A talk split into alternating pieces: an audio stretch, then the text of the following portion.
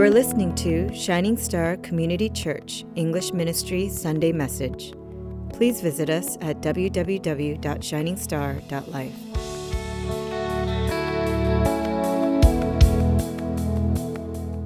I'm sure there was a point in time where many of you could recall being atheist or atheistic. You simply, whether it was due to circumstances or through your own personal journey, concluded maybe there's no God or there is no God.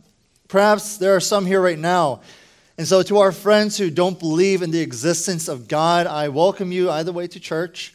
And I will always hope and pray that you continue in your search because that strange pull that you're experiencing in your life, that, that driving force that's propelling you forward in search of something more than what life has to offer, yeah, that's from God. That's God right there. And I would encourage you to try reading the scriptures and before you say, well, Pastor, I've already read the scriptures, I already read Genesis, Revelation, I had the pop up color books too when I was little, and I did all that stuff. I read it. I want to encourage you guys to read it again and perhaps read it with someone who is a person of faith, someone who understands beyond the black and white text, someone who understands the author's heart. It will be completely different. Talk with those who are also experiencing God, and perhaps by God's grace you'll come to know Him as I have. But the sermon isn't about those pure atheists. In other words, the ones who openly proclaim their belief that there is no God. In fact, there are different kinds of atheism. You know that? There are also the agnostics. Although they probably would never call themselves atheists, the agnostic stance is that they cannot know whether God is God or not, whether you can know Him or not. Therefore, seeking after God or even rejecting God is a moot point. It's irrelevant to everything because you can't know him and you can't not know him. So, why do I categorize them in the atheistic side? Because let me ask you this What is the difference between not being able to know if there is a God and believing there is no God? There's really no difference. It changes nothing really. But finally, there's this last aspect of atheism I want to I want to tell you guys today. There's something called practical atheists. Now, I don't think these people will probably even call themselves atheists. In fact, these people might actually be quite vocal about their belief in the existence of God. In fact, these people might even call themselves Christians. Practical atheists are people who live as if God doesn't exist. You get that? They live as if God doesn't exist. Maybe they believe He exists on Sundays or during life groups or during retreats and concerts and revivals. Maybe they believe that He exists during their morning commute as they listen to 91.9 or listen to an audio tape of Crazy Love by Francis Chan. But beyond those moments, God rarely, if ever, enters their minds or their hearts or their speech. That is practical atheism. And that's what our text addresses today. So, what does practical atheism look like? In verse 13, it says, Come now, you who say, Today or tomorrow we will go into such and such town and spend a year there and trade and make a profit. The practical atheist always seems to think that time is on their side and at their disposal. This person always talks about how much money I'm going to make, and this is what I have to do to be able to make it. They speak as if they want what they want is the only right thing in their lives. That there is a choice, their choice is the only factor in this game that we call life. This person thinks that all of who he or she is is what matters the most to make the most of life, to make the most money, to make the most success, to make the most happiness. Practical atheism is simply someone who lives by the book. I'm not talking about the good book. I'm not talking about the Bible. I'm not talking about scripture. I'm talking about the date book I'm talking about the workbook. I'm talking about the class book, the assignments, the social calendars, the fantasy games, even family outings, doing the regular things of life without everyone's thinking of God or seeking Him for guidance and wisdom. God is totally out. He is not even there in your life. And so I ask you guys this. As people who claim to know Him, how removed is God from your life? How often do you bring him into your daily lives? Does what he says, what he has to say, does Holy Scriptures matter at all to you? Or is the Bible only a source of comfort when you want it? When you're a little bit sad and depressed? Are you someone who will just read the Psalms just so you can have your pain mirrored in Scripture? Or are you someone who's willing to read through the book of Romans to hear what God thinks of your sin and how he wants to change you? Verse 14, James points out a sobering reality. It reads, Yet you do not know what tomorrow will bring. What is your life? For you are a mist or a vapor that appears for a little time and then vanishes. Do you know what this verse is saying? This verse is saying that God is saying this you're not in control of your life. You're not in control. You can't control tomorrow. You can't even predict tomorrow. You know, we knew who ISIS was and what they did, and yet we weren't, we weren't able to avoid the massacre that happened, that occurred in Paris or in Beirut or Lebanon or Syria. Thousands of lives were taken, yet we still live as if it will exist forever, as if we have some semblance of control in this life. That's not true. We can try to analyze all the factors, study all the trends, make calculated projections regarding the market, but even that is completely unpredictable. There's not one area where we have certain knowledge or control of tomorrow. We do not have any control. In fact, we can't even control our own existence. There's no guarantee that we'll be here tomorrow. There's no surefire way to lengthen our expectancy. We can try to eat healthy and try to work out and try to avoid perhaps like mass transportation that might, you know, hurt us or kill us or whatever. But even avoiding that can't stop the fact that our lives will one day end. Like verse 14 says, our lives are at best only a mist or a vapor that disappears as quickly as it came. Our lives can be snuffed out in an instant without warning. I was reminded of something Grace read to me earlier this week about a couple who lost their first child in a crash a few years back. They were, however, comforted knowing that their second child was safe. Now, fast forward a few years to only a few days ago that happened where the remaining child gets killed by a drunk driver in an attempt to save his friend and push his friend out of the way. This mom and dad, this couple, had two children in their teens, both killed instantly in a tragically similar way. There is no guarantee at all. We have no control, and yet we invest our entire lives and our entire hearts and our entire li- uh, love and our entire passion and energy into things that have no eternal significance. We strive to make the most money we can to buy the best car possible, to wear the best clothes, and live in the biggest house. For what? For what? So, how do we respond to this reality? Well, I know some people.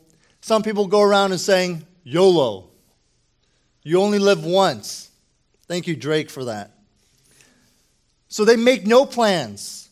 They set no goals and they live for the pleasure of the moment. I'm living for the right now. YOLO.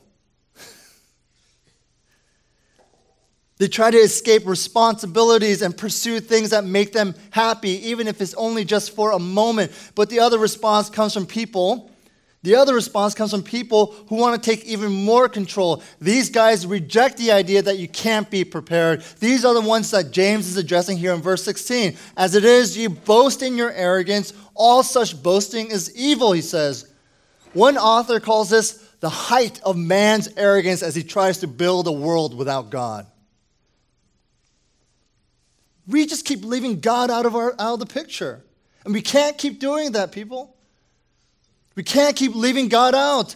This type of life is arrogant, it's atheistic. We try to build up for ourselves corporate jobs and climb that corporate ladder, but we leave God out. We try to raise our families up, but we leave God out. We try to pursue relationships and meaningful friendships, but we leave God out. We try to rest and we try to find comfort and we try to find peace, but we leave God out. And that's, that's what boggles my mind, first of all. When we say, I want rest, and we leave God out. God is not draining. You know that? The world is draining. God, He does not leech off of us. the world leeches off of us. God does not take and take and take from you. The world does that, and yet, whenever we get tired, whenever you and I get burnt out, whenever we get exhausted and fatigued or whatever, mentally strained, the first thing we say is this I need to step away from church. The first thing we say is, I need to step away from life group. I need to give up quiet time to sleep a little bit more. I need to give up God. And to that I say, no, no, no, no, no. God is rest. You get that? God is rest. God, He wants to give, give, give to you. He wants to pour into you. You know that? He wants to give you Himself. We must stop leaving God out in the places that matter most, and that's our lives, every aspect of it. Now, some of you guys may say, well, Pastor David, is it really feasible? Really feasible to bring God into every aspect of our lives? Yes, it is. As a married man, I'll be honest with you, I'm constantly thinking of my wife. I am. Can all the married men say amen? What are you thinking about my wife? They're thinking about your wives. Even at the EM men's retreat, after I had eaten my dinner, I saw how others were enjoying the delicious ramen noodles Ron had packed, so graciously packed. Was I super hungry so that I needed another meal? No. But was it there? Yes. And I immediately thought of what Grace would say. She would say, Honey, perhaps you should let this one go. You know how it might affect your stomach especially when you eat it late at night. You know what spice does to you. Her words were guiding me. I didn't have to strain to hear her. It becomes absolutely normal for me to think of her in all my circumstances. Did I eat it? Yes. That's not the point. And the reason why my wife plays such a pivotal role in my life is simply because of this. She and I, aside from my relationship with Christ, we hold the highest of relationships. It's not because I'm whipped, it's because I care what she thinks. Much in the same way, practical atheism is someone who has not established a high, clear relationship with God. Therefore, God and what He wants plays no role in influencing our decisions. You get that? Does he matter to you? Does his relationship with you matter to you? Does what he thinks of you and what you do and what you don't do, does it matter to you? If so, then yes, he will be very much involved in every aspect of your life. I wonder if practical atheism has entered your homes. How are you when you interact with your siblings, when you talk with your parents, when you interact with your spouse or raise your children or socialize with your neighbors? Is there any mention of or reference to God? Practical atheism, obviously, it exists in our schools and education system, right? We've removed prayer from school. We removed any mention of God so much that the very nature of our education has become atheistic. Did you know that long time ago, all the type top Ivy League schools like Harvard, Princeton, Yale, they were all seminaries. You knew that. If you're Asian, you know the history of Ivy League schools. They were all seminaries because why? There was a point in time when knowing the truth of God was the greatest knowledge of all. See, not only does practical atheism exist in our homes and schools, sadly, it exists even in our churches because you can hear proper theology, you can hear good sermons, have the best Sunday school curriculum, but, but beyond that, what we live and we work and serve as if God is distant, as if He's not a real player in all this. So we stop talking to Him except when we're on the pews. We never expect Him to do anything, we never a- a- expect Him to act. We get embarrassed even if He gets brought up. The church more and more is getting secularized each day. Church is not where we come to just hear a funny anecdote or a place to talk about football or work. Church must be a place where you want to hear from God, where you hear the Word of God, where you want to hear what God wants to teach His children. See, God, He doesn't want just fans, bandwagoners, He wants followers.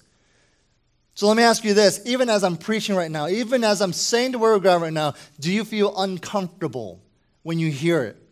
When you hear the word of God preached? Good. That's what we call conviction. Do you find it hard to sometimes follow God's words? Good. That means you're wrestling with it. So then, what are you called to do then? Here's the answer from what James says. He says, trust in God's providence.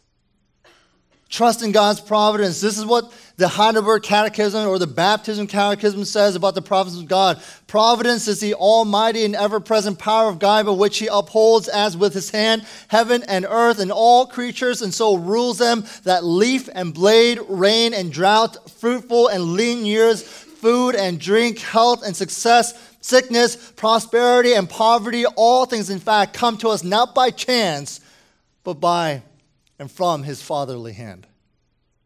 That's providence. Ephesians 1 says, God raised him from the dead and seated him his right hand in the heavenly realms, far above rule and authority, power and dominion, and every title that can be given, not only in the present age, but also in the one to come. And that's the point of verse 15 here. This verse should cause us to lie before him and just say, Lord, I worship you. Because it illustrates to us who God is and who we are. You know how we sometimes call life cyclical? This is one cycle. And we even take lines from movies like Lion King where we'll quote that this is just simply the circle of life. And so oftentimes we think that tomorrow is just another notch on the rim of time's wheel. But the way God looks at that is, is different. In fact, he sees it more as a kind of a straight line from eternity past to eternity future. The days we have aren't days that are given to us because that's just how life is. Don't think that tomorrow is going to come because you're somehow owed tomorrow. Don't think tomorrow comes because that's just how it happens. No, no, no. The days ahead of us are given to us by God's grace and mercy. Do you get that?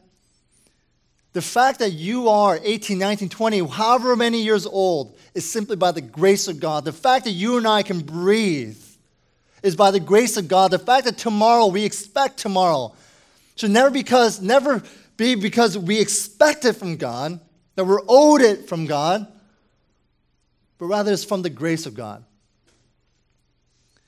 That is the providence of God. That's why Proverbs 3, 5, 6 is a wonderful verse for all of us to know. And it reminds us that it is only on God we should lean on. Trust in the Lord with all your heart and lean not on your own understanding. In all your ways acknowledge him, and he will make your what? Path straight. He will direct your paths. Now, God's providence doesn't mean that we shouldn't plan and think ahead. It means that we that when we do plan, when we do think ahead, that we shouldn't be anxious or arrogant. We shouldn't be anxious and worry about tomorrow, nor should we be arrogant and trust in our own plans. We should instead plan and prepare by asking God for wisdom, by comparing it to the Word of God and submitting it to God's control. So, brothers and sisters, friends, I say this when things don't go the way that you want it to go, has that ever happened in your life? I'm sure every single one of us when things don't go the way that you want to go, maybe you didn't get that job, maybe you didn't get that guy or that girl, maybe you didn't get that house, maybe you didn't get that car, maybe you didn't get that promotion or that raise, whatever it is, whenever you think that there's this rough bump, this rough patch in your life, this obstacle, whatever it is, those aren't interruptions in your plans. They're not. They're actually opportunities, and dare I even say, they're appointments from God. Because God's way is better. And God has a better time. I like what one commentary put it it is accepting uncontrollable circumstances with grace. That's what trusting in the providence of God is.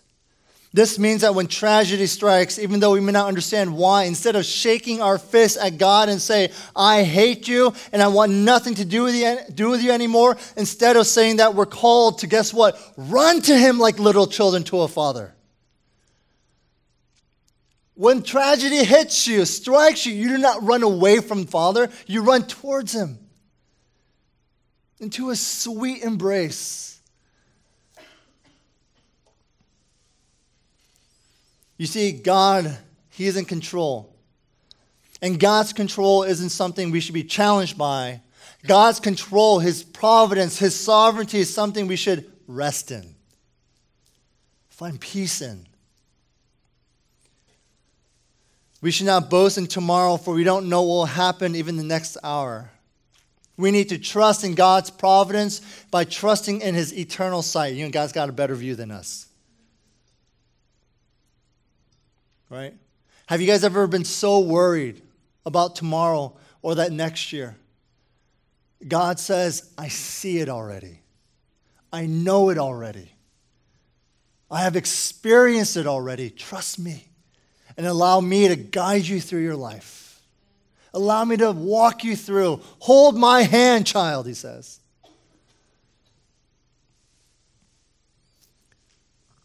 To practice this is to acknowledge God in everything. Living life in His presence, trusting Jesus not just for your eternal salvation, but trusting Him as our master, even in the small details of our lives. How true is this, brothers and sisters, that we want Jesus, Lord and Savior, but really not as master? Jesus, give me the ticket to salvation. Jesus, give me that one way ticket to heaven. And Jesus says, Here you go, stamped with my blood. And he says, Now can I be with you? And we say, Take the back seat, Lord. I want to live my life. You know what verse 17 says? James writes that whoever claims to know God and yet isn't moved to follow him and obey him at all costs, it's sinning. When we boast about tomorrow and plan without God, we are only boasting of our ignorance and nearsightedness. Not only that, if you think about it, what is there to actually boast about in our lives? For every accomplishment of mine, I've got 10 failures. For every word of goodness, I've spoken a multitude of lies and unclean words. Like, what do I have anything to boast about?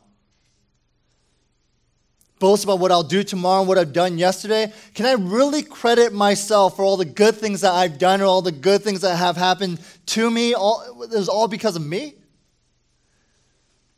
For a person who hurt you almost every day, a person who slandered your name almost every day, a person who's rejected you almost every day, and yet for one brief moment he or she says something kind to you or does something nice for you, would it be appropriate for them to suddenly boast in their goodness? For them to boast in their success, boast in their character and, and in their understanding of you? No way. And yet we do that with God. You see, the only thing we can boast in is in the fact that it was my sin that put my Savior up on that cross. It was my foolishness and my arrogance and my pride and my laziness and my deceitfulness, my deadness that put the Lord Jesus from the glories of heaven on a cross, drain his blood in the most malicious way, never once realizing that it was his blood that would soon wash over me. You see, the only thing I or you or anyone here can boast in is what we fall short in and what we do not know. It is by God's grace that in the midst of our arrogance and thinking that we have something to our names, or that we can live our lives without God, it is by His grace that He would extend His hand of providence.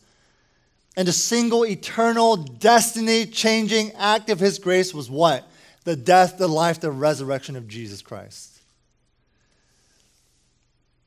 You see, guys, if you want to know God, if you want to understand a little bit more of what God wants from you and what his plans are like, it is through Jesus. It is through Jesus. It is through Jesus.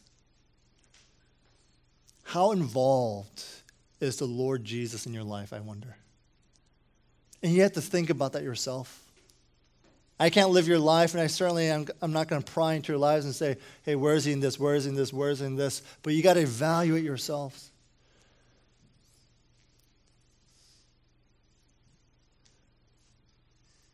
Is Jesus something you only experience on Sundays, or is he a part of you every single day? for every single thing. Brothers and sisters, let's not be practical atheists. Let's not. If you consider him to be your Lord and Savior, Jesus Christ, Lord and Savior, the Redeemer of your life, the Creator of all things, the Word who became flesh, God incarnate, if he is God himself,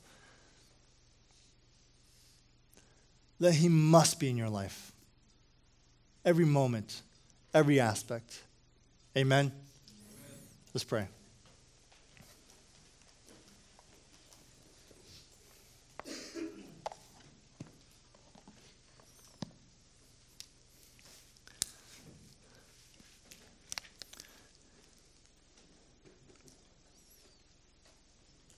Lord, this is so much more than just not knowing or knowing what's going to happen tomorrow or the next hour. I think as Christians, we all need to understand that every moment, every word that you speak is propositional. It's saying, Will you take me or will you not take me? Will you live for me or will you not live for me? Will you accept me or will you reject me? Will you Will you dance with me or will you run away from me?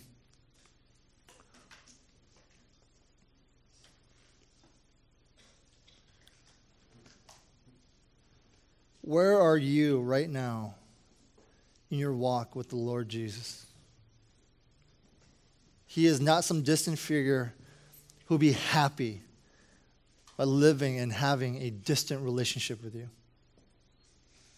If you think he was fine with that, then you don't know him. And then you don't know what a marriage is, and you don't know what a real relationship is.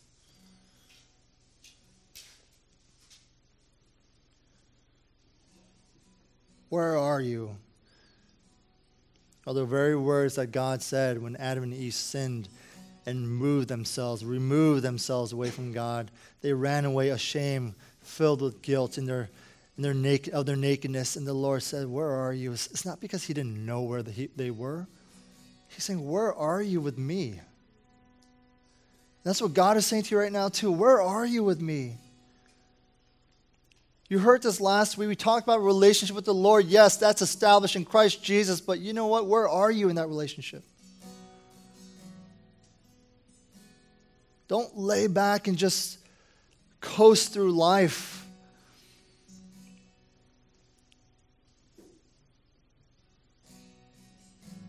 But the Lord calls us that in our relationship, we should be striving towards Him, seeking holiness, perfecting our faith to become more like Him each and every day. Where are you with Him right now? I want to give you guys just a moment to pray whatever prayer that you need to. Whatever it is that will lead you and tug you and draw you and convict you and open your eyes to the reality of your spiritual state right now? Would you be a practical atheist right now if you had to judge yourself? Someone who says, I believe, I believe, but you live as if you don't believe. God is real, God is real, but you live as if God is not real. Christ is Lord, Christ is Lord, but you live as if He is nothing. Where are you? The Lord says. Let's pray.